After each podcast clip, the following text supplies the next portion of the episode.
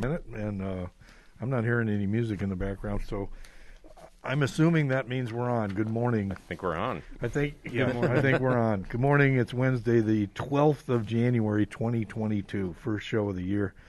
Time for another edition of Doc of the Rock, and what a difference a month makes. In December, we were back at it in person in the studio with Omicron just starting to rear its ugly head, and now we're really in a place many feel is at our worst since the pandemic began, and we're back to having a virtual show again. On the conference today, we have Dr. Shanna Theobald from the Kodiak Ambulatory Care Clinic. Thank you very much for taking time to make time for the show. Dr. Jones is supposed to be on the call. He hasn't appeared as of yet, but we imagine he'll pop up during the middle of it. And Amy Corder, the incident management coordinator, among your other hats you're wearing over there at Providence, here to talk about what's going on in the community at large and to answer your questions. We already have a handful from listeners who've already sent them in before the show.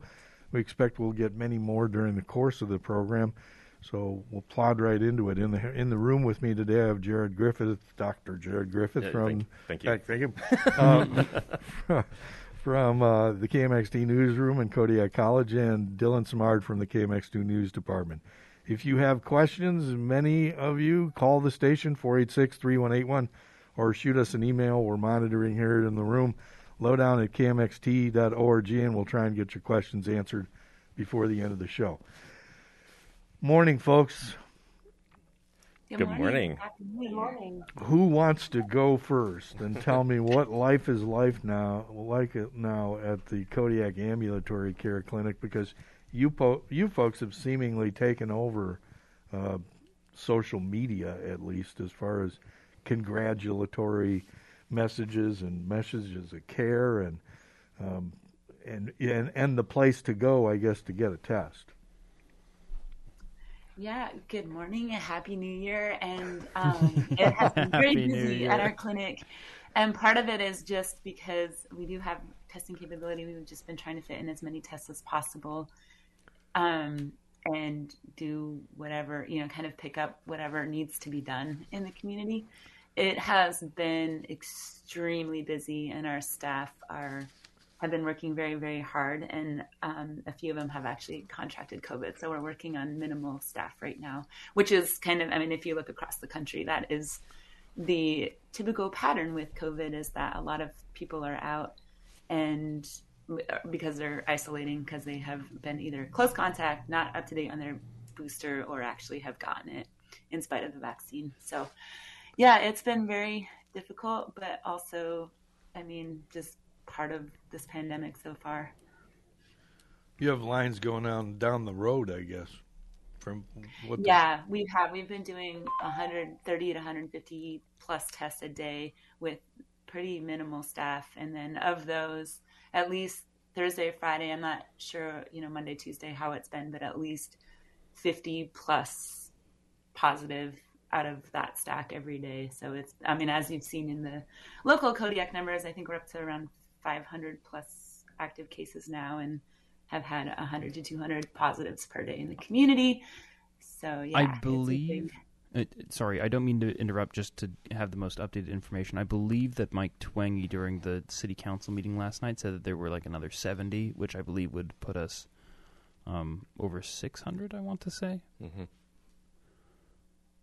So yeah.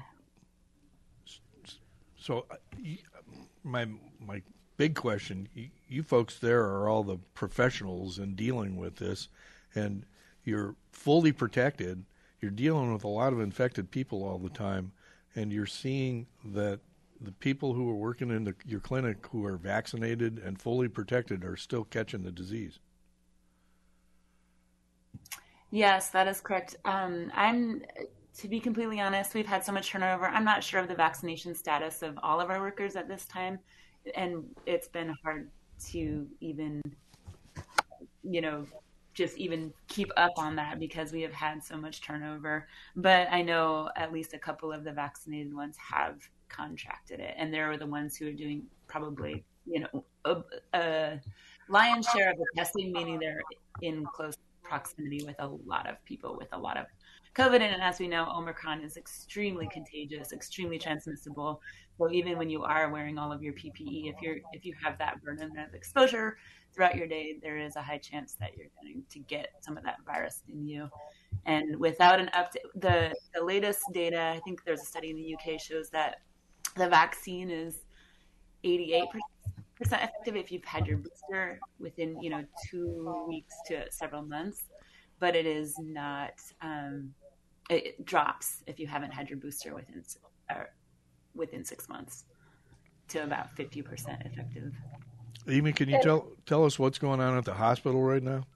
I would say similar to what was already stated, we increased our activation level to orange, which means we're looking at our outpatient operations on a daily basis to make sure that we can still safely provide them. Staffing has been our biggest issue, with staff contracting it or having family members who've contracted it, that they have to stay home with kiddos, that type of thing. So trying to make sure that we can adequately and safely staff. We're a little bit fortunate, and unlike the frontline primary care docs, hospitalizations usually lag 5 to 7, up to 10 days from community numbers. So we get a little bit of a window when we start seeing that to prepare and make movements in anticipation of increased hospitalizations coming down the road. So we are working through all of those plans at this point. And then kind of following up to we are seeing people who were vaccinated contracting Omicron. However, throughout the state and throughout the country, those continue to have a substantially lower risk of hospitalization and severe illness. So it is something that they can manage at home and do that type of thing. So yes, we're seeing breakthrough cases. The vaccine doesn't 100% prevent you from getting it, but it does seem to still be very effective in keeping you from having to seek higher level medical care and end up in a hospital. So while it does seem apparent that the severity of the cases is reduced, what you're saying is that breakthrough cases are almost becoming the norm now? With Omicron, it seems like there's substantially more than there were with Delta of what are breakthrough cases. Hospital capacity is what? So at this point, we have actually quite a few patients up on the floor, not all related to COVID. What we're starting to see throughout the state is that staffing is starting to impact transferabilities. And so that's one of the things we watch. We're still on what we consider traditional care. So it's still, you have your assigned nurse during the day. We haven't moved to kind of some of the team approach models where one nurse oversees more with assistants helping more in the room. Those are kind of some of our surge plans as we have increased numbers. We haven't had to move into that because we've been able to manage with staffing and the patient complexities that we have. But we are on a statewide call every morning, and throughout the state, the bigger facilities are starting to get more transfers coming in, starting to fill up again. And so that's where it's not just a discussion about how many COVID patients do we have in the hospital, because if you get in a car accident on the icy roads in the morning, that may take a bed in the hospital. And as all of those beds fill up, we lose capacity to transfer, and we have to modify how we do things. So we anticipate increased hospitalizations related to COVID also coming, but just kind of that overall healthcare picture. Are secondary medical procedures being reduced again? At this point, no, we haven't reduced any of them. We are reviewing every morning kind of what we've got, what we're projecting. We've got caregivers out. We had more than 10 caregivers out sick throughout the facilities yesterday. And so we're looking at what's their projected return to work dates, trying to make sure that if you have a procedure here, we're going to be able to do all the follow-up care that you need. So it is definitely a daily discussion to make sure that we're going to be able to continue to provide the safe care. And if you end up needing a higher level of care for any reason, that we've got a bed ready for you. Dr. Jones has joined us, but I want to ask you this question first, Shanna, before I turn it over to him. Are you totally consumed with COVID, or is there still room in your clinic to treat everyday clients? And are we seeing an increase in flu or an increase in flu and COVID? And RSV. RSV, yeah. Right. Yeah, we are still seeing regular patients. We're really trying to keep COVID out of the clinic and keep our rooms safe. I will say we have tested people and they've been negative that morning, had a fever on their vital signs in clinic. We retested them and they were positive. So just as kind of a fair warning to people with the level of Omicron in our, or the level of COVID, which we presume is Omicron. We don't have exact genetic testing to prove, what percentage of cases are Omicron here in Kodiak. But based on that, I would say it's everywhere at this point. Dr. Fauci said at some point, everyone's probably going to get infected with Omicron, regardless of vaccination status. And we are seeing that. So I would say if you are high risk, if you can wait on, just really basic preventive healthcare stuff that doesn't need to be taken care of, I would wait till after the surge just because there is no guarantee at this point. We're doing our best, but it's very difficult to make sure that, any public space is a completely safe place at this point. We are pretty... I'd say 90% of our work right now is COVID related between testing, still vaccinating and treating. We basically converted a separate room into the monoclonal antibody infusion center. We've completely separated it out from our main clinic area. So we're trying to keep that a safe space still, but also treat people who are at high risk of progression to severe disease to prevent them from needing hospitalization. We can talk about treatments later. It is still really tricky right now with even the treatments that we do have. Again, get your vaccine, get boosted. That's the best thing that we can do for you right now. Thanks. If I may ask a quick follow-up, you said that, everyone is going to get it, and we are presently in a big wave of it. Do you mean that everyone is going to get Omicron, in the next year, or is the expectation literally that everyone will get it during this wave, which is presumably over the next 2 months? That's a great question. I don't know the answer to that. I think it really depends. I think over the next year, and not by everyone. I'm not sure that every single person is going to get it, obviously 100%, but it just the way that it's spreading. And then when vaccination status does wear, the booster kind of vaccine effect does wear down, that does put people at risk to get it. So, good question. I don't know if anyone else has more insight into that. Morning, Dr. Jones. Good morning. Sorry about being a little late. I couldn't find the link at first. No worries. Never mind. It gets lost in my email. Yeah. It was there. Fine. The COVID took it. I think what Fauci is saying is just simply that over time, all of us are going to get it, but a lot of us are going to get it in this wave. And people feel there's almost this sense of people feeling bad when they get COVID. I think you can be as careful as you want, unless you lock yourself in your house, which I don't want anyone doing. There's a good chance that you're going to get this variant. And so I think that's what he's saying. It's highly transmissible.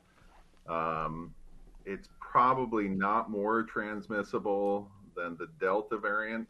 The big difference is simply that, and we don't know that for sure, just reading articles on it, the biggest difference is it kind of ignores most of the vaccinations. But the big reason why we hammer home vaccinations is that the early data is 13 times as many people are being hospitalized who are unvaccinated as compared to vaccinated. And so that's pretty good protection against serious disease. And so our big thing is trying to keep the hospital empty. And when we were discussing it recently, my big goal is to go back to the original goal of wearing masks. My big thing is to keep the cases down a little bit. Well, the cases are super high. And so I wear a mask everywhere I go again. A lot of people don't, and that's fine. But I would encourage people to wear a mask when you're out in public, because this is highly transmissible. I mean, there are some people who I have more than one person who's on their third bout of COVID at this point, because the Omicron came through, and now they have this one too. What a horror! Yeah. What's the KANA Clinic like now? I mean, compared to a month ago, what kind of traffic are you seeing? Different protocols? So are you losing staff? The biggest issue is our own workers. A lot of them are turning positive. I know KCHC had some difficulty with it, and trying to keep everyone staffed and keep the clinic just running with people who don't have COVID. That's probably the most difficult portion of it. The numbers are certainly up. It doesn't seem to affect as many people as the early ones. It does seem to be hitting kids a little bit harder than it did some of the previous runs through town. And so we're having a lot of scared parents who call with kind of minor symptoms in kids, to be honest. But it's scary, and I get that. Like we mentioned earlier, though, I've seen more RSV in single days, and I didn't see any RSV last year, where I probably got 15 or 20 positive RSVs last week. Wow. Tons of RSV, which is far more, as far as we know, far more hazardous to young children than COVID. And so that's a little more worrisome than anything, especially when we're talking babies, and RSV is pretty rough on them, where COVID doesn't seem to be quite as hard on them. Any intel on where all this RSV came from? Well, we've relaxed, and so the argument, I don't think masks really work, is a bunch of garbage. Masks do work. That's why we wear them in surgery, and they don't kill people, because we have surgeons wearing them all day long, and they don't seem to be dropping dead in the OR. But we've kind of relaxed our masking standards, and we've kind of relaxed how careful we are about social gatherings. And RSV is kind of a part of our life, and it's made a resurgence since we're not being as careful as we used to be. I'd like to circle back to something that Shanna had mentioned, that a patient comes in and they test negative, and then it seems like they develop a fever, and then they do a test a few hours later, and then the test is positive. And I've seen this concern in students and colleagues too. They'll have symptoms, they will test. It'll be using the rapid test, the take-home test, and it'll be negative. But then a day or two later, they'll test again, and it will be positive. So, and this also comes from a couple of listener questions too. You know, we're curious about really how accurate are the rapid tests with Omicron. Some people are hearing that maybe you should swab your tonsils rather than doing the nasal swab. Those results might be a little bit more accurate. So it's great that we have access to all these take-home tests, I think, but with Omicron, are we giving kind of a false sense of security if we keep getting a negative test that may not be as reliable with Omicron? The take-home tests are, even against the wild type, which is what they're designed for, is probably 75 to 80% effective as far as predicting. And they think it's probably a little bit lower with Omicron. The one thing that the Delta variant and the Omicron variant have going for them is the numbers that grow quickly are pretty high. So typically you have a lot to sample from pretty quickly. Like within the original wild type, 3 days, we'd be like, oh, it's too early from exposure to even detect them. But now, even with the take-home tests, it reproduces so quickly that 3 days is often plenty. The tough part is a negative doesn't really mean a whole lot to me. It's somewhat reassuring. The one thing I do want to emphasize is that a positive is a positive, though, because I have a lot of people coming in saying, hey, I tested positive on a home test, and I just want to make sure it's right. And to me, if you tested positive, it is definitely positive, and there's no need to retest. The question is, if it's negative and you're having a lot of symptoms, should you get another test? Well, if you're having a lot of symptoms, you should probably stay home right now, no matter what the symptoms are. If you're really curious, I don't think it's unreasonable to get a in-clinic test because it is far more accurate. But the point I want to emphasize is a positive is a positive. And so we're kind of figuring out where does quarantine start? And it's supposed to be, I guess the school currently has 10 days from your positive. To me, your positive is on the first positive, whether it's the at-home or the in-clinic one. What's the protocol, though, for you when you come in contact with somebody who was positive? I mean, if you're in the room and somebody's positive, when do you test yourself? And what do you do with yourself before, before you get to that point? I mean, do you automatically assume you got it and that 2 days later you're going to show up positive, or do you test 5 days down the road? The CDC just updated their guidelines, and they have some more updates coming soon. But basically, if you're unvaccinated or haven't had your booster in the last few weeks, and especially 6 months out, you quarantine for 5 days and preferably test at 5 days. And then if it's negative, you can go back in the community wearing an N95 mask. N95 mask, I want to kind of piggyback on what Dr. Jones said, are really the only masks that can reliably prevent the spread of airborne transmission like COVID. Any other mask is going to let particles through. And yes, it helps a little bit, let's say 5, 10%, which is better than nothing. But N95s, I really want to encourage people to wear those. If you've been vaccinated and you're asymptomatic, you don't have to quarantine, but you do need to wear that N95 mask. And that's what we're doing in healthcare right now, just because obviously we have so many exposures, we just won't have any clinics open in town if we don't have people that are vaccinated and then have that exposure and then wear that N95 mask. But for the general community, it really depends on your vaccination status. And the more cautious you can be, the better at this point. Within reason, it is becoming endemic at this point, and we have to still carry on with our lives, but at the same time, I think being as careful as possible.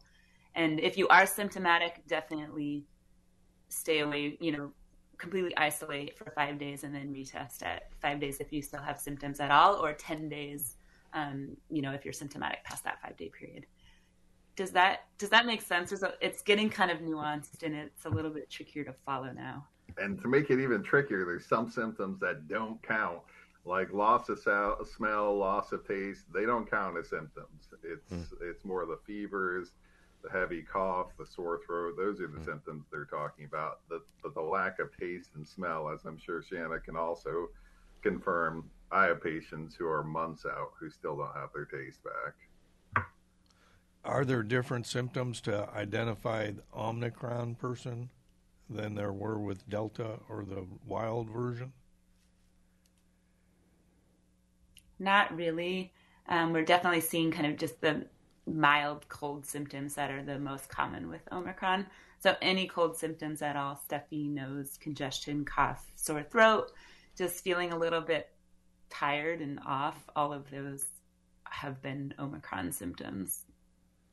And it seems that there's the fact that you get it right now, and especially if you're vaccinated, if your symptoms are pretty mild, it leads us to believe it's Omicron. And I don't think we need to do genetic testing on all of it to realize just by its characteristics that this is obviously Omicron at this point. But I agree. I've seen articles talking about, well, the new symptoms with the Omicron variant. I don't really know a big difference. What's particularly interesting about Omicron is that there's some clinical trials suggesting that the Omicron variant has a much higher rate of asymptomatic carriage. It makes some a lot more contagious before they test positive, which might explain why it's spreading so rapidly. Yeah, that's true. Higher higher viral burden and also a lot earlier in the course, like Dr. Jones said. So people often have an exposure, and someone, you know, might have tested when they became symptomatic. Within that 2 to 3 days that they're carrying that around asymptomatically, they are already spreading that to other people. So it's tricky. So why is it important that if somebody does take an at-home test or one of these rapid tests, why is it important that they report it? And to whom do they report it? This might be a question for Amy, maybe. Well, reporting it through your primary care lets them know, A, that you have that so that they can be aware. There are some home monitoring things if you've got other health conditions that may need monitored. Slowly, what we're going to see is we see those high numbers right now. Those are the reported cases that get in through the valid testing components. However, Dr. Zink has talked about as a state, we're going to start seeing a transition from being able to look at specific case counts more to overall trends, because as people test positive at home and know they're positive, they may not be calling into the primary care. It may not be getting to the state public health. Those numbers become less accurate. As long as the people are doing the mitigation strategies, that's okay. And so we start looking at the trend lines more than specific numbers that we were looking at originally. But especially if you have any comorbidities, we encourage you to reach out to whoever your primary care group is so that they can be aware that you tested positive at home and give you individual guidance. And I'll let the two PCP talks on the call talk a little bit more to that, but really just making sure that you've got the care you need and know what symptoms to be watching for if it's worsening. Can we talk about vaccines? It seems like I'm trying to find the story. Pfizer might have a vaccine or a booster kind of updated for Omicron later on in March, but there are also some concerns about overloading the immune system with boosters every 3 to 4 months. What are your thoughts on that?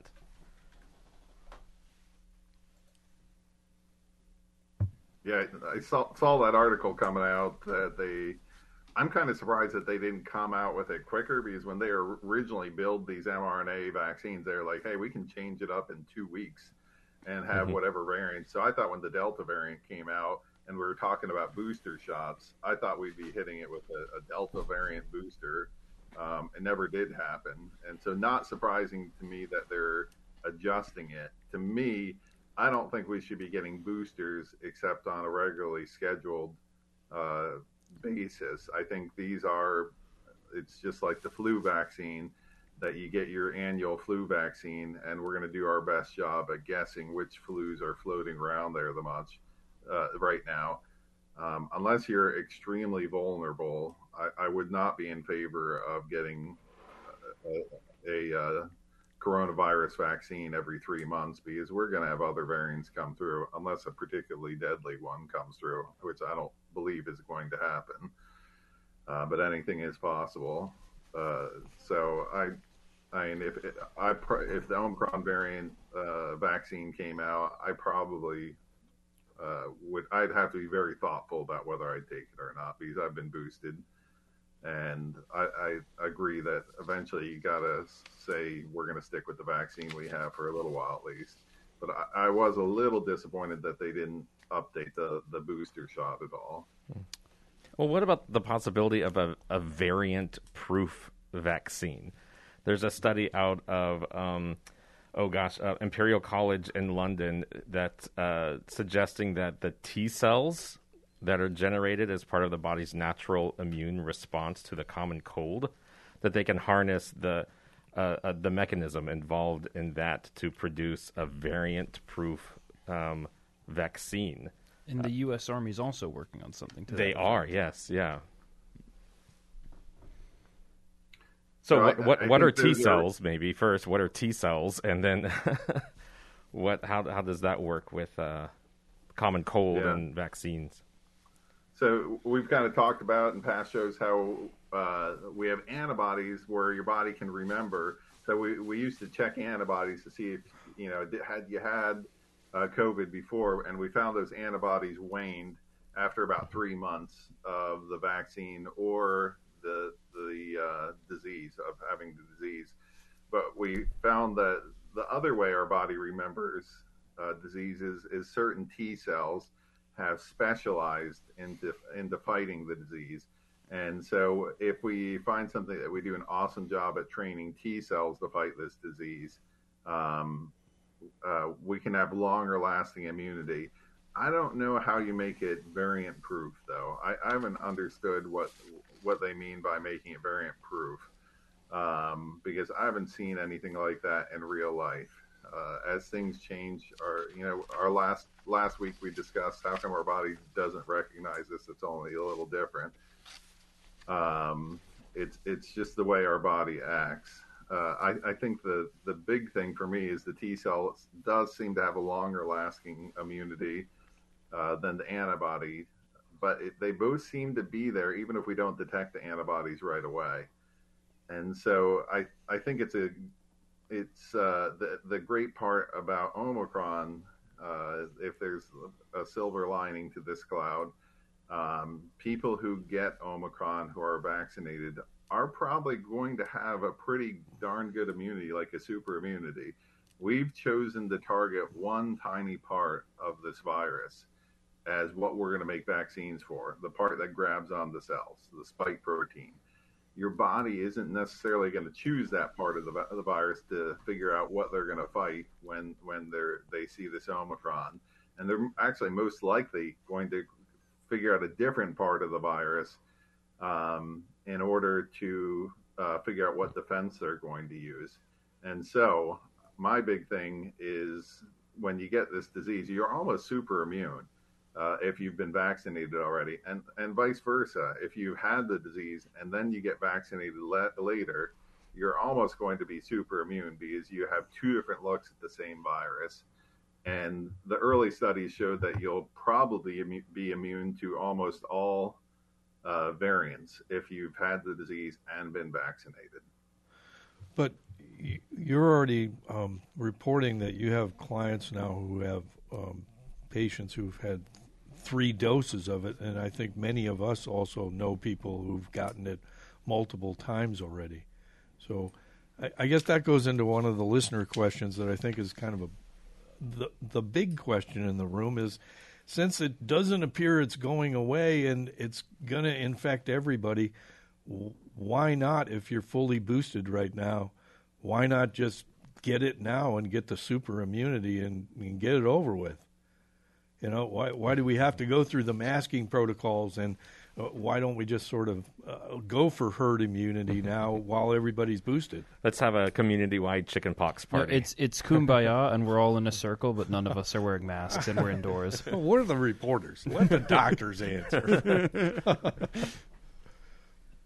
I can speak to that a little bit. I think if everybody was vaccinated in the community and had that kind of guarantee that it wasn't going to be bad, I would say, don't worry about masking.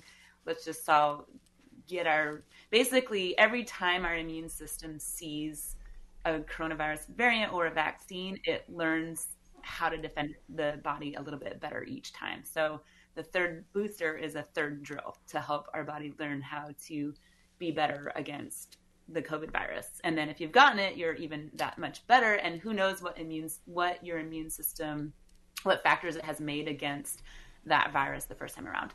So if that was the case, and we knew that we would not have very sick people and our hospital system wouldn't be overwhelmed, I would say let's go for that. The problem is that we still have a significant population of our community that's unvaccinated.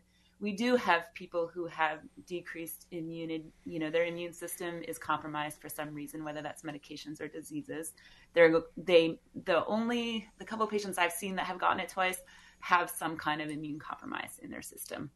And then the third is just, we don't completely, if we have a high number of people that are infected all at once, there is going to be a percentage, hopefully lower than Delta, hopefully lower than, the other variants that we've seen.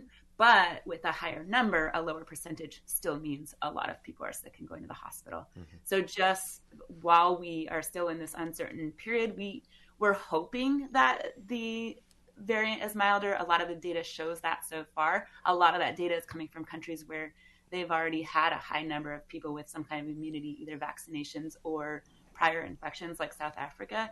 And we're not necessarily in that, we don't have necessarily that same demographic here.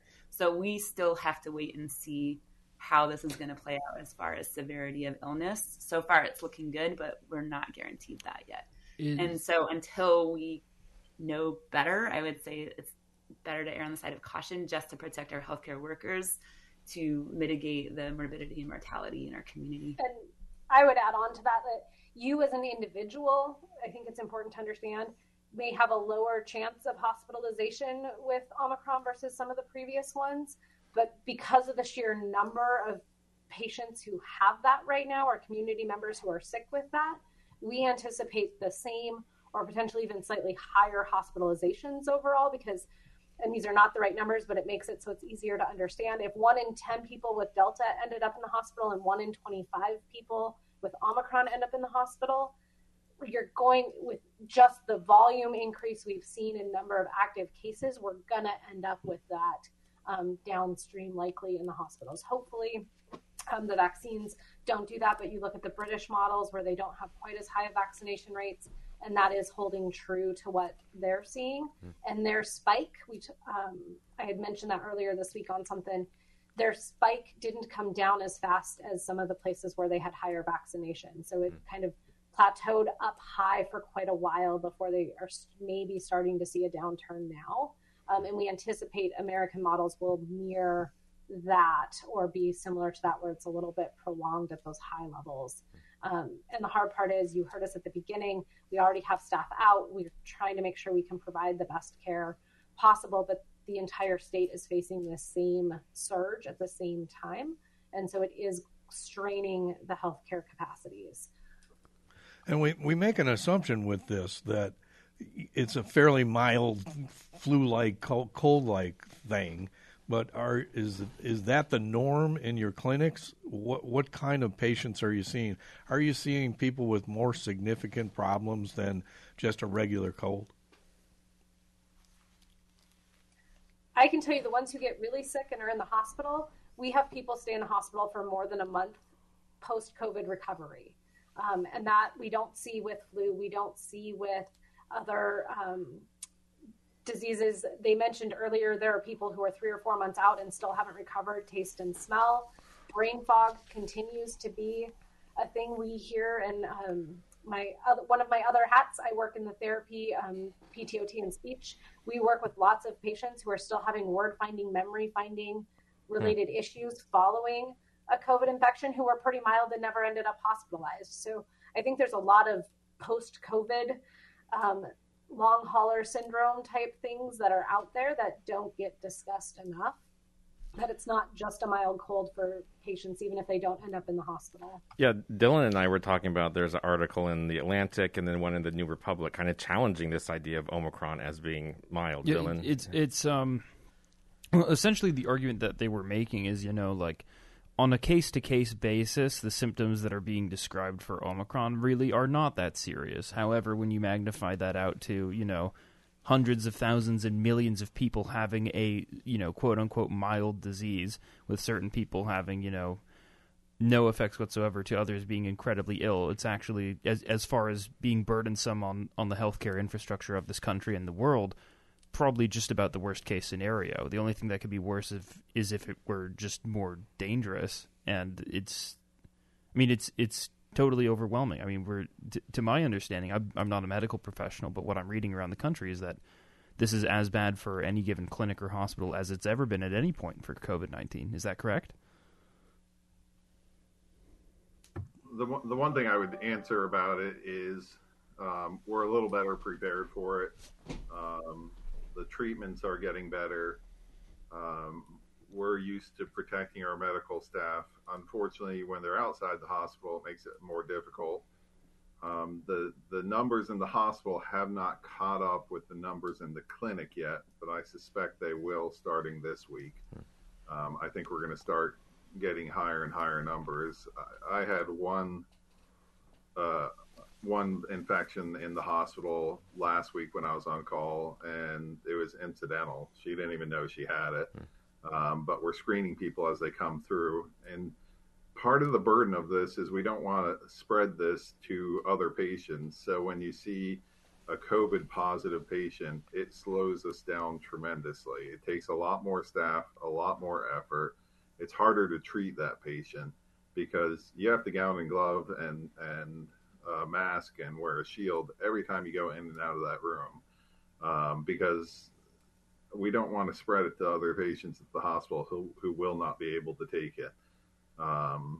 And so when we look at it on a, like Amy was saying, the sheer number of them are probably going to start catching up with us pretty soon. And we're going to be back to where we were a few months ago, where I had nowhere to send patients. There's no hospital who could take my transfer, and it does affect outcomes. There's an article recently about a person who's end-stage renal failure who needed dialysis, but no hospital who does dialysis could accept them. They just simply didn't have a bed, and they died. And we're going to reach that point pretty soon. So my big thing, I'm kind of a little sympathetic to the whole, let's get everybody immune to this right now and get it over with. I have a little sympathy for that. But the flatten the curve finally is at a point where it is necessary, because we've got this huge rising curve that we haven't quite seen the plateau of yet. And it hasn't caught up. Usually there's a 2-week lag. Hasn't caught up to hospitalizations yet. So I expect it to blow up pretty soon here. And so we need to do everything we can to keep it from getting worse. So, Amy, from the hospital's perspective, I mean, when are you planning the surge to arrive? So we have one COVID recovered and one COVID positive up on the floor today. So COVID recovered is somebody who's there, still had COVID. They're no longer considered infectious, but they're still in the hospital for us. So we do have that going on. Our ED numbers have been increasing. We were seeing maybe 0 to 1 a day, and now we're seeing 3 to 5 a day coming in with COVID symptoms and with actual positive COVID coming through. So those are kind of our warning signs that it's coming. We anticipate by the end of this week, early of next week, we'll start to see increasing hospitalizations. Anchorage is already starting to see increasing hospitalizations, which is one of the important things we monitor when we make decisions locally, because they take them from throughout the entire state. And so not just if Anchorage's numbers are surging, but if it's surging in Nome, they're going to send people probably down to Anchorage for care. And so we're monitoring that availability. So far, we haven't had any significant delays to the ability to transfer, but they've got the transfer center calls set up. We're on a daily call with the hospitals statewide to figure those pieces out.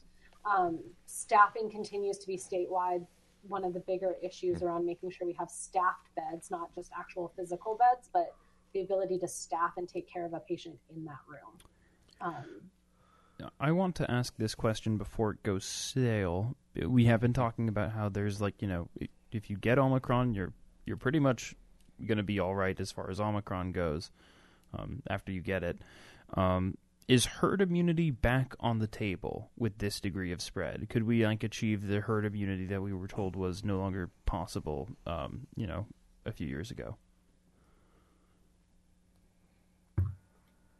I think that's a fascinating question because I've been thinking about it lately. Mm-hmm. And with the way this is spreading, you could hope for it.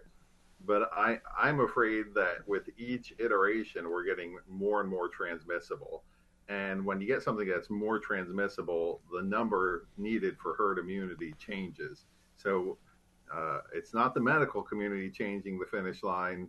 It is the virus changing the finish line. And so it gets more and more difficult to figure out what that number is going to be when now I thought with Delta variant, this is as good as it gets, man. This is one of the most transmissible diseases in the history of mankind. And here we come out with Omicron, which is The studies I've read, I'm not sure it is actually any more transmissible than Delta variant. It just evades our immune system way better, and it reproduces a lot faster, a lot earlier on, to the point where you might be shedding viral particles that are viable 2 days after being infected. And so that's where it's more effective, is how quick it takes over and evades the immune system. And so I can't tell you anymore where we would have to be to reach a point where we have herd immunity. I hope this does it. And that's what I think the silver lining is to Omicron, is that you're going to have some immunity to COVID one way or another because Omicron came through. But then there's the Deltacron. And now you're having you have people with three different versions of COVID, so what's to say what is herd immunity if we're immune to the first three, but we're not immune to what's coming in the future? I think that's an excellent question. And also, as we have seen, immunity is not black or white. It's on a spectrum of, white to different shades of gray to black, as far as how immune are you? How good is your immune system going to be at responding to whatever comes next, and how much does that wane in time? And so I agree, herd immunity is more people are going to have some form of immunity after seeing Omicron, and especially if they're vaccinated, the more vaccination, like if they've gotten their three boosters, the more immunity they're going to have. But again, it's not 100%. It's probably not going to be 100%. And we see that with flu every year too. We have all, most of us have had flu at some point or have had the vaccine, but that doesn't mean we're completely immune the next time the next variant comes around. So I think that's what we're looking at with COVID. It would be great if we could get herd immunity and it would go away. Yeah. Well, I think we talked more about herd immunity when it was just a wild type variant out there. I think it was achievable at one point if we'd been able to develop the vaccine a little bit earlier, and it had more importantly, worldwide acceptance. Mm-hmm. Yes, probably just as important. And we discussed this on the show very early on. Just as important as vaccinating the U.S. was vaccinating the entire world, mm-hmm. and we have chosen not to do that. We've chosen to go for multiple pokes in first world countries, while giving some leftovers to third world countries and telling them to hang in there, we'll make more later. And so the distribution has been unfair, which is going to hurt first world countries in the end, because we didn't stick to that principle of let's vaccinate the whole world. You had mentioned this a little bit earlier, and I don't want to leave without this. First, do we have enough testing available on the island now? Do we have enough vaccines available for people are we seeing people still coming in to get vaccinations? And then you talked about new treatment protocols. Do we have enough drugs and monoclonal antibodies available to treat people? And what does a person do if they've got a mild version of the Omicron? What kind of treatment do you do at home? Well, we got plenty of vaccinations, so come in and get vaccinated. What we are running low on is some of the testing. I mean, we reached the hospital the last week at the hospital. We reached the point where we were down to 10 tests, period. And never thought I'd see that, but we've been the ER especially has been testing so many people. I would highly recommend, if you can get tested elsewhere, to get tested somewhere besides the hospital. As far as KANA numbers go, I don't know for sure how many tests we have. I haven't heard any complaints that we don't have enough tests at this point, but we've been testing way, way, way more than we had in the past. We reached the point where we were testing less than 100 people a day for a little while, and we're well over 300 now. Cranking through the test kits pretty quickly.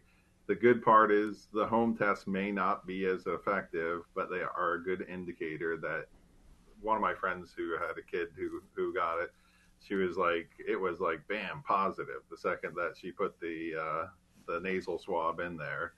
And so there is a little bit wider testing, and that testing is going to get more accurate as we get better at making them. And so as far as monoclonal antibody, the tough part on this one is it's not very effective, to the point where the company has said, I don't know that you should use this for Omicron. I do use it in the sickest patients, the patients who are at the greatest danger of getting serious disease, but I don't recommend it for everyone anymore. The new Pfizer drug that's coming out, it's a combination of two different antiviral drugs. It's pretty effective. And what's the name of that Pfizer drug again? I can't even remember. Paxlovid. Paxlovid. It's funny when they make the brand name just as confusing as it's. I know it has ritonavir and some other ingredient in there, but when they make the brand name just as confusing as its ingredients, it's tough. That one is a good one because it is effective so far against pretty much all the variants. But I haven't seen much of it. I don't even know if the local pharmacies have it yet. I'm pretty sure we don't have it at KANA yet. They might not tell me because I probably offered up too much when I have the antivirals. They tell me last. But it should be coming in mass quantities pretty soon, and it's a pretty effective drug. It cuts down the chance of death and hospitalization. I think it's like 88%, which is pretty amazing. I wanted to ask a question about the testing. What I've heard is that, you know, we have a really, really high test positivity rate. I'm wondering if you guys know what the specific number is for test positivity rate, whether or not you expect that to fluctuate, and whether or not the current amount of tests that is being conducted here on island is a steady number. Is it going to increase? Is it going to decrease? Are tests going to get shorter and staff shorter? What are you guys expecting as far as those numbers go?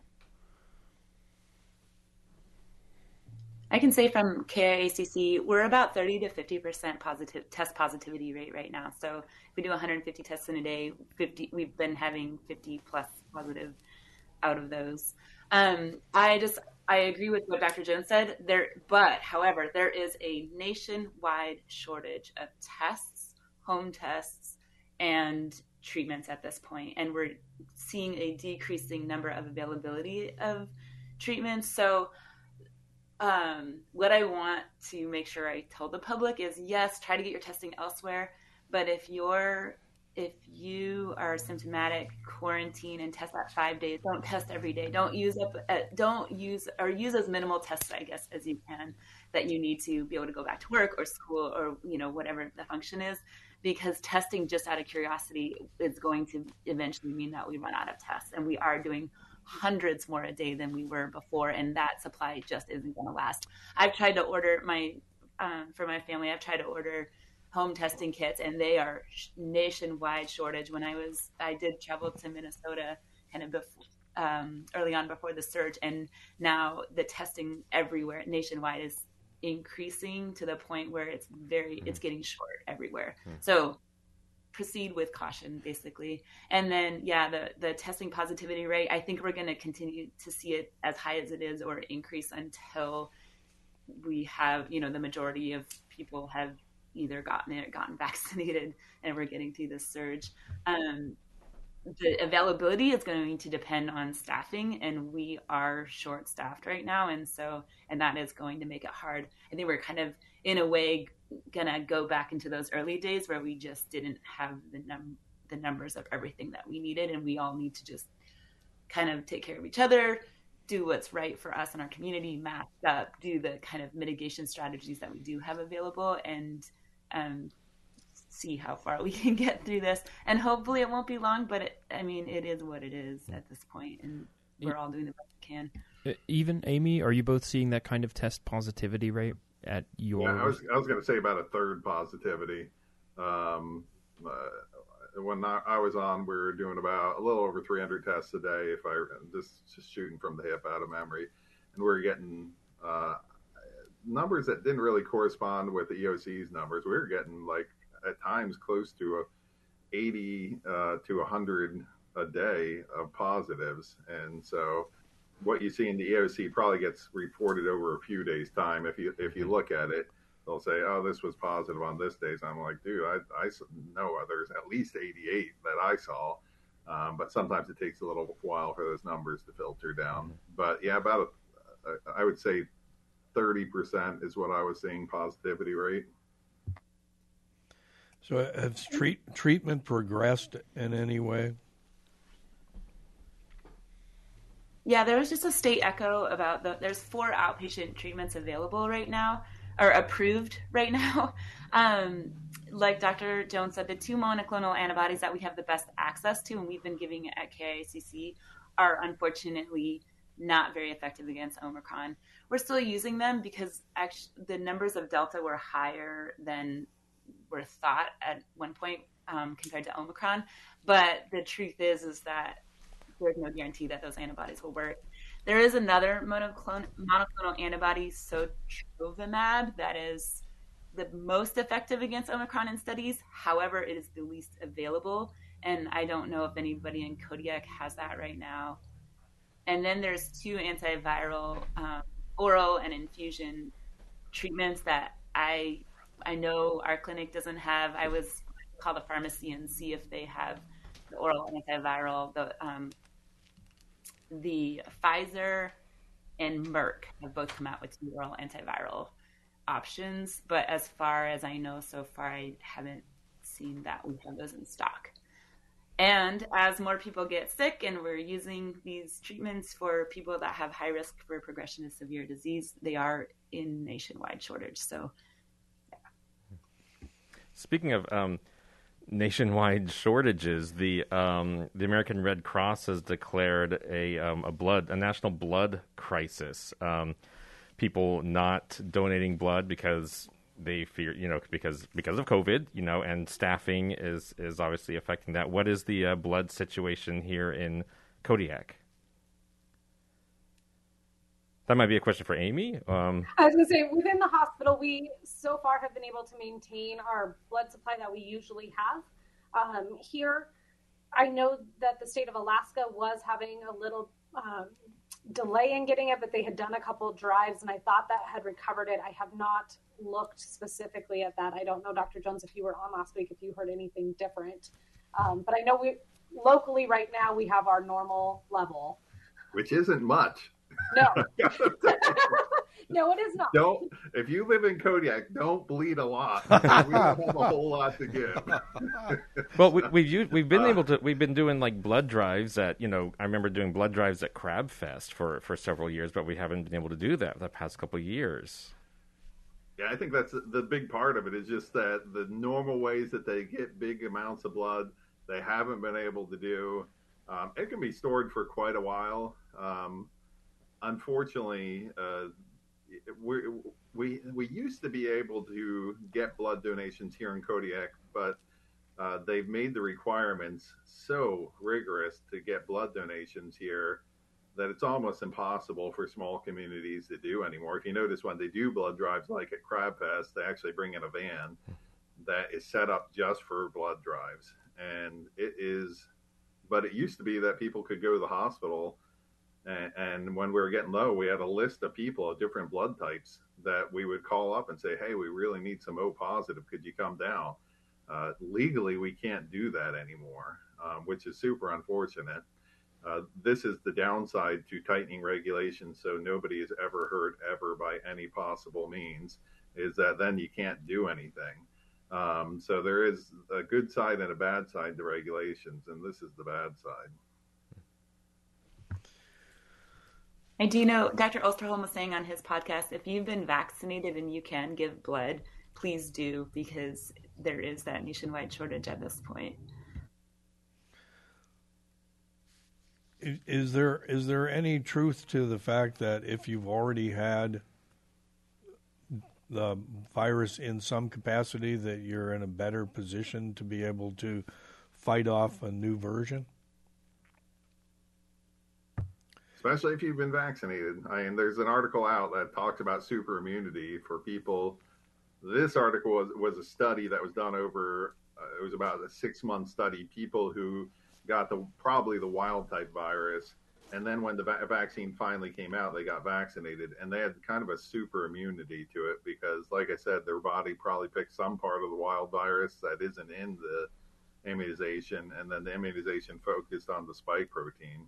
And so, there, you know, even if we get this wave of Omicron, everybody gets it, and then the Delta variant comes through town, it doesn't mean we're not going to have immunity to it.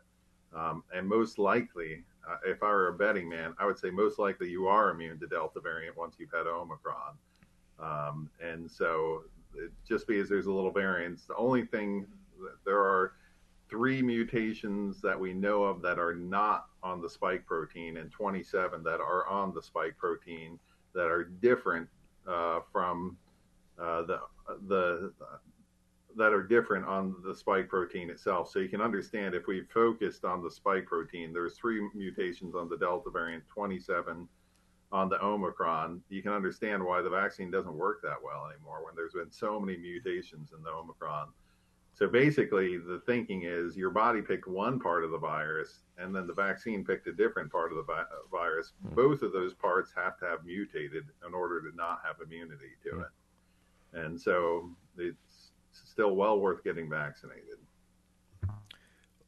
What about there seems to be a movement in Europe and Israel about boosting people who are immunocompromised a fourth time. You know, there's probably a lot of us that feel like getting as many boosters as possible is the best thing for you rather than contracting the virus. Yeah, there's research on that in Israel. It has, you know, for the people who are immune compromised or really high risk, getting that booster has shown to improve their immunity to COVID-19, especially Omicron. However, there is the study that I think one of you guys kind of referenced earlier. I think it was the WHO is warning against getting too many vaccine boosters. I wasn't able to look into the whole science behind why. Part of it is just the shortage and the global shortage. And if you're getting your fourth vaccine and someone in another country hasn't even had their first or second yet, that's just kind of an inequity that doesn't necessarily benefit the world as much as everybody getting vaccinated the first time around. But also there was some concerns as it might start to impede the immunity, and I honestly don't know if any of you guys know better the science behind that. I wanted to look into that more, just didn't yet. But there might be more information coming out about that.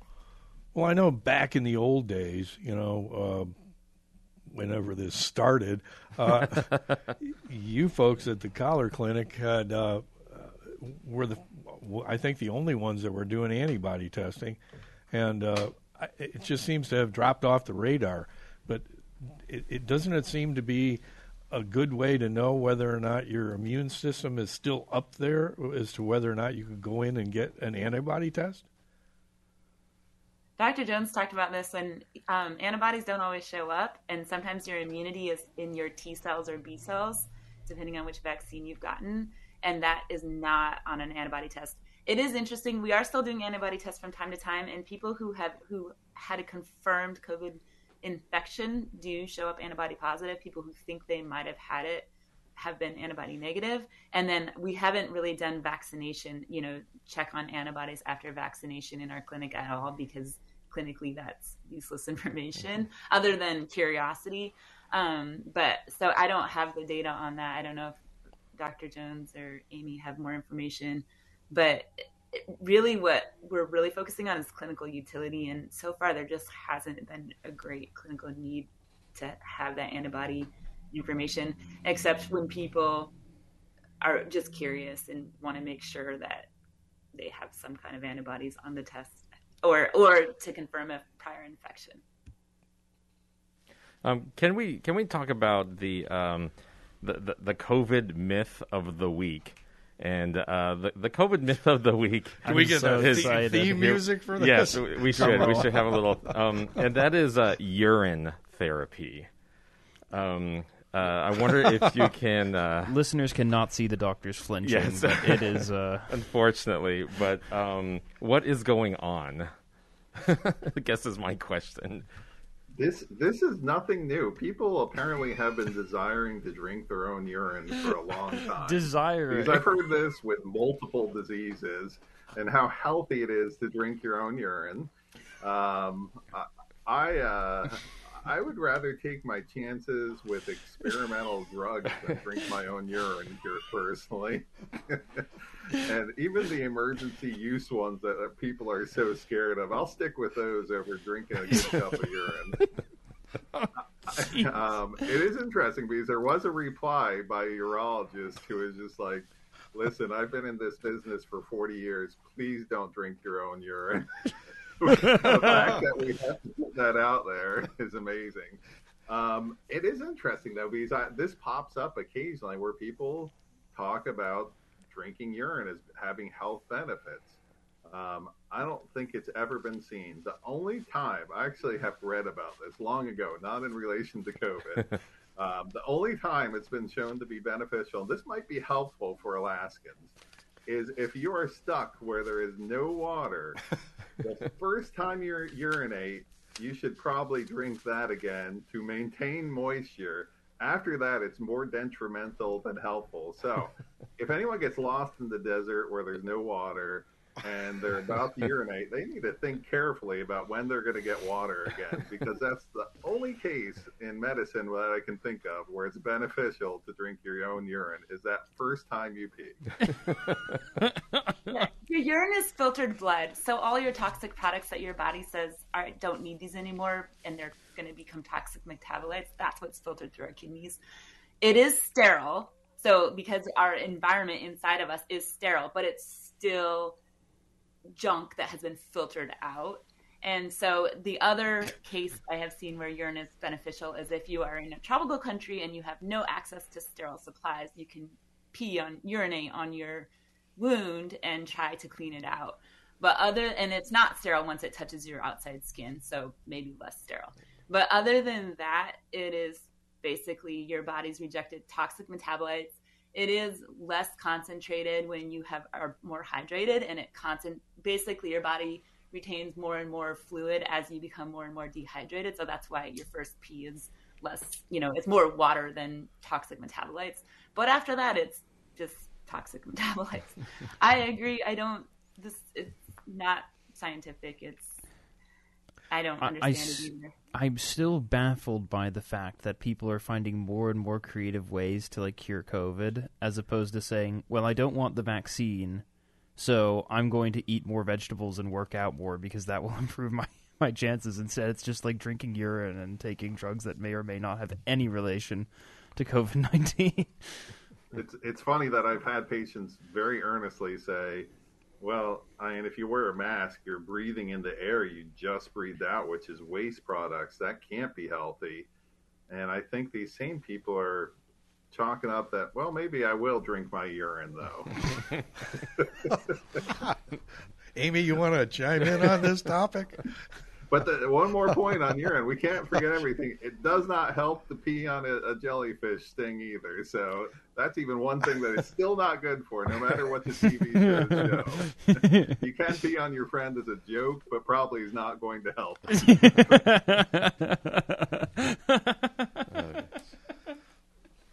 We have another question about whether or not it's time to implement a mask mandate again. A lot of countries are going back to that just because it's the best way to mitigate the spread. I am in favor of people just wearing masks. As far as a mandate goes, I think probably that's how we would get the most people wearing masks. But I know there's so many community variables that go into that. I would be curious to hear other people's input. My vote would be yes. I would say based on the numbers that we're seeing, based on how transmissible that this variant is that's here, that doing all of our protective stuff, masking, washing your hands, limiting your social bubbles, kind of bringing yourself back in, doing all of those pieces again, even though we've been doing it for 2 years and we're all getting burnt out with it, is important. And so hopefully people can take that self-responsibility to help take care of their community. This community is amazing at stepping up when we need to help each other. And this is one of those times that we don't have to wait for somebody to decide that it's okay to do a mandate to say, I see that the numbers are increasing. I recognize that the person next to me in line may not have a okay immune system, and I'm going to do what I can to help them as well. That would be my hope. I've seen that so many times in other things for this, that we can do it whether or not a mandate comes back into place. Let me give you a tough question based on something you said earlier, though. If you're losing so much staff, are you assuming that the staff are contracting it outside of work when they're not protecting themselves? Or are they getting it regardless of all the protections you put up in your clinics in the hospital? So far, the majority of the cases that we've had of staff being out are related to like their spouse contracted it. So it's a close contact, known positive, or they went to dinner or out for New Year's with this group of people, and now that whole group of people have it. So it's their most probable exposure, especially from the hospital standpoint, where we haven't had a lot of COVID positive patients in the hospital at this point. So our burden of that virus within our walls has been pretty low. Most of that is coming from community spread type locations. So we're seeing it from that outside of work, larger social bubbles than we had a year and a half ago. I was at a group with 20 plus people and now all of us are positive type of situations. So seems like that's where more of it is coming from than within the work setting. But we also haven't had as high level of volume in the hospital itself. I think if it is at work, it's in those more social settings, like in the lunchroom when you have to take your mask off to eat or drink. And so it is really hard to maintain that level of PPE, 8, 10, 12 hours a day. And it's hard to say for sure where it's coming from because it's so rampant in our community everywhere right now. But the PPE is still extremely protective in the N95s, and really making sure you have that tight seal like we talked about before really does make a big difference. And yeah, that's what we have. And vaccines, that's what we have right now to prevent it. Yeah, I think most of it is coming from outside the clinic, though. I think we're pretty careful in the clinics. The tough part is what you talked about earlier, is that you may not have symptoms. And so we may have clinic people coming in who are actually spreading the virus who we don't even realize. And so we're probably reaching the point now where if you do have chronic health issues that could be dealt with just by talking to a physician, it's probably a good time to go back to video visits again, at least for a little while. And this, the one reassuring thing is this is not going to last long.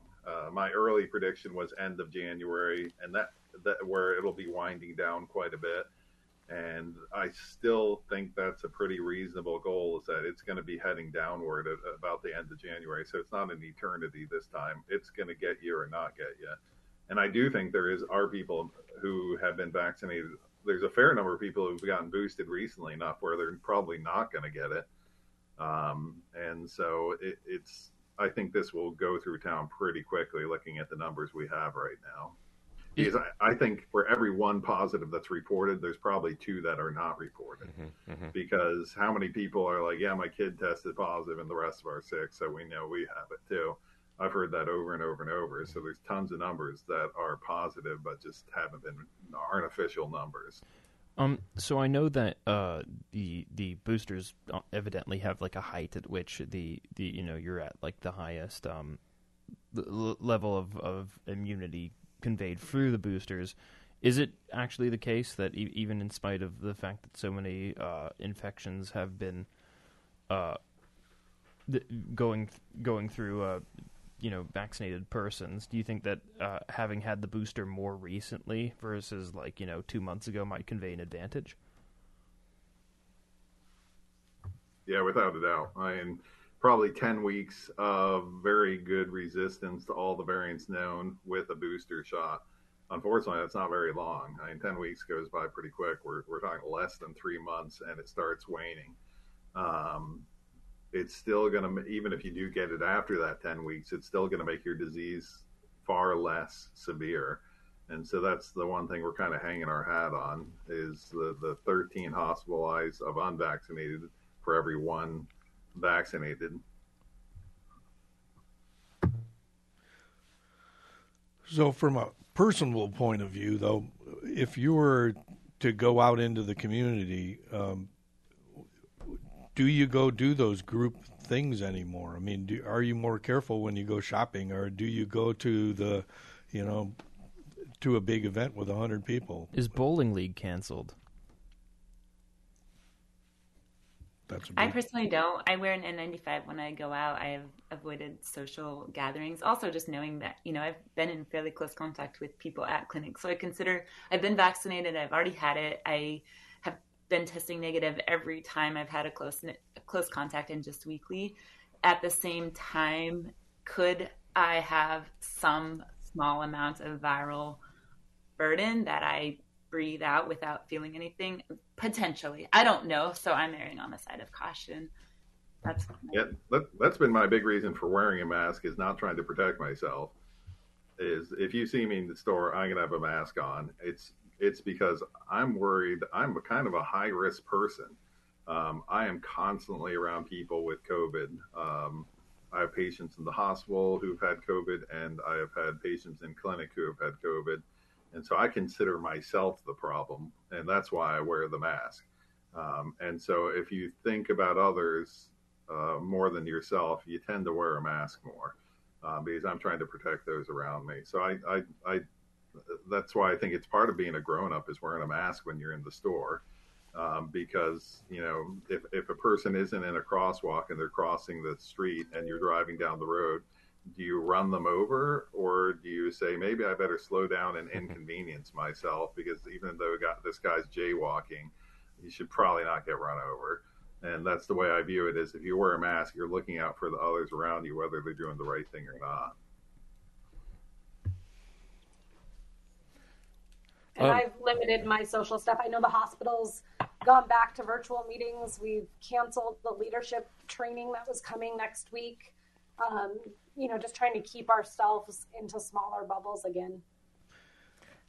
I got one final question to end on here, unless one of the other folks has something that they want to follow up with. Biggest question this person has is, do you know anything about the prevalence of long COVID in vaccinated people? Yeah, so unfortunately, I did read an article about this, and there does seem to be a fair amount of long COVID, even in people who are vaccinated. They may have less severe disease, but there is apparently still a fair amount of long COVID, even in vaccinated people. I've been trying to get more. It just hasn't been around long enough, trying to figure out, does Omicron have the same long COVID effects as the previous ones have had? My guess would be it probably does, and it's good to avoid the disease if possible. But I don't have an answer to that. It's too soon with the Omicron. But as far as like a vaccinated person who got the wild type or the Delta variant, there is still a fair amount of long COVID associated with that. I mean, what percentage of your patients who have had it, and a more severe than a run-of-the-mill version of COVID, what percentage of them are having reoccurring problems already, you know, 6-8 months down the road?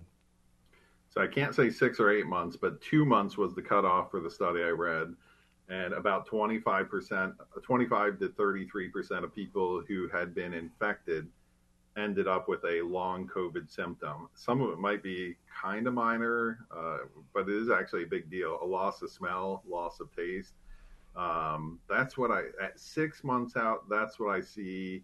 The vast majority of long COVID is the loss of sense of smell and taste. And frankly, I just had a patient who was in at 6 months who's like, I suddenly have the smell of burning sugar constantly. It smells like something's burning. It's something sweet is burning. And he's like, I haven't had any smell before this. And that's kind of the neurons healing, because this has destroyed a lot of the neurons in the smell region and in the olfactory region. So now they're starting to heal up, and he's starting to finally smell something, but it's wrong. And I've had patients who have, when they eat, it tastes like they're eating rotten garbage. because the smells and the tastes have gotten mixed up as they've healed, and it makes it pretty tough. And there is actually, believe it or not, like physical therapy for your nose to retrain it. And so it's this is one of the time all the people with essential oils can be like, see, I told you they were important. But we use a lot of essential oils to retrain the brain on how to smell things using it's a smell therapy where you're using very familiar smells. Amy might know better than I do, but it's usually things like they'll start with pungent things that are very familiar to the patient, like mint or something like that, and retrain the brain to actually program it so they're smelling correctly. And it actually has a really high success rate. So I do want to tell people out there that if you are having trouble with this, which a lot of people are, where your scents are messed up and you're smelling garbage, your food tastes like garbage or poop, which I've heard a lot of. You can retrain that, and it has an extremely high success rate, far better than I would have thought. Over 3 months, there's like a 90% cure rate on this.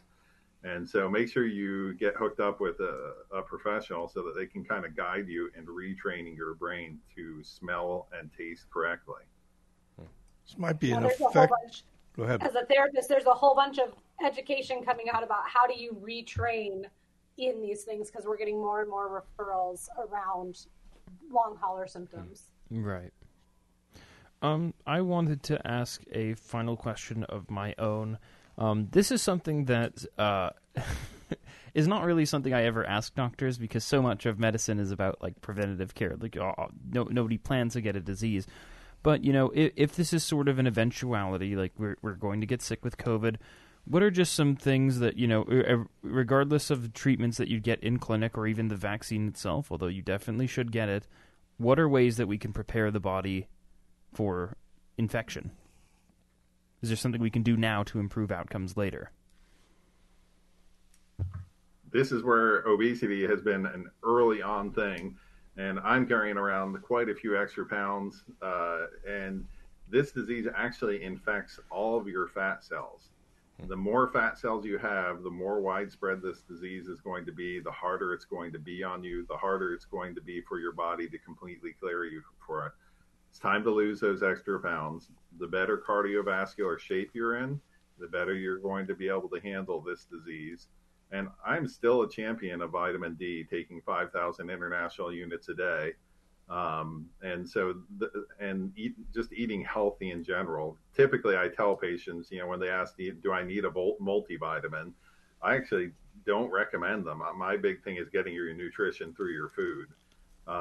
Even though I'm terrible at it, I really wish I liked vegetables more. I'm trying. If you do the nose therapy and you, I need to retrain my brain to love vegetables. I'll go to my physical therapist for that one. But those are some things that everyone can start working on preparing. Even though it's icy out, find a way to exercise every day.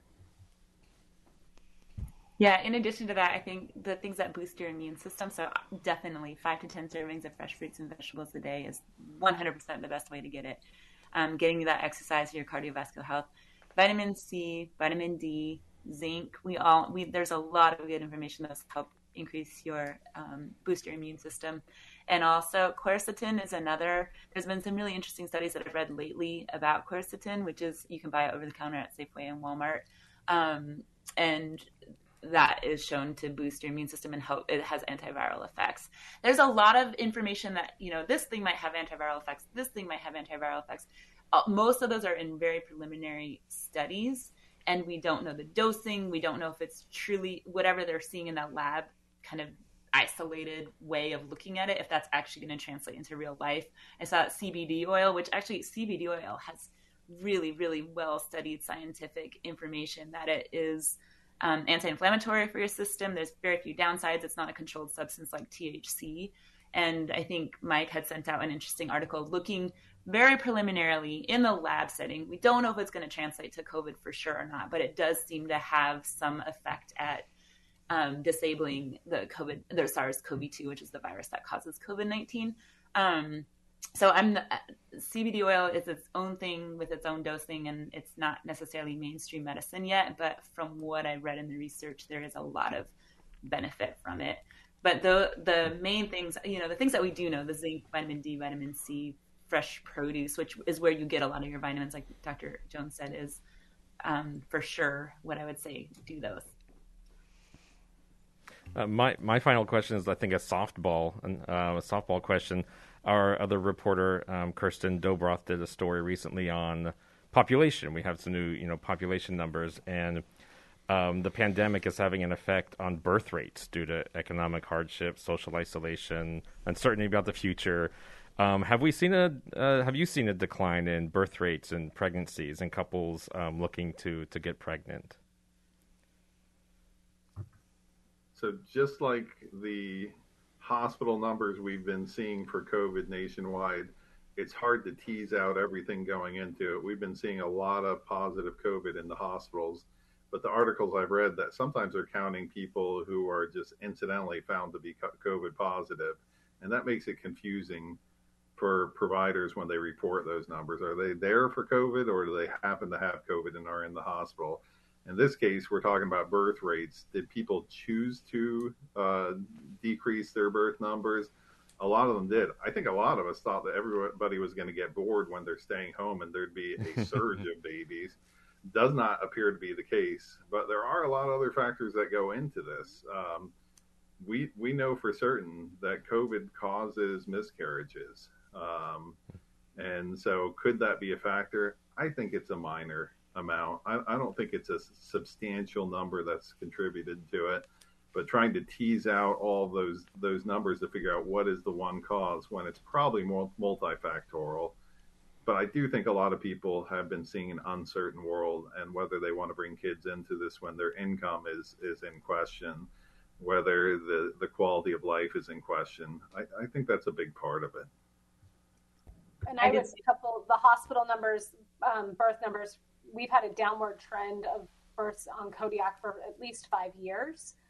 So that precedes the COVID response in there. And so there's probably more to that whole picture than just the COVID numbers itself.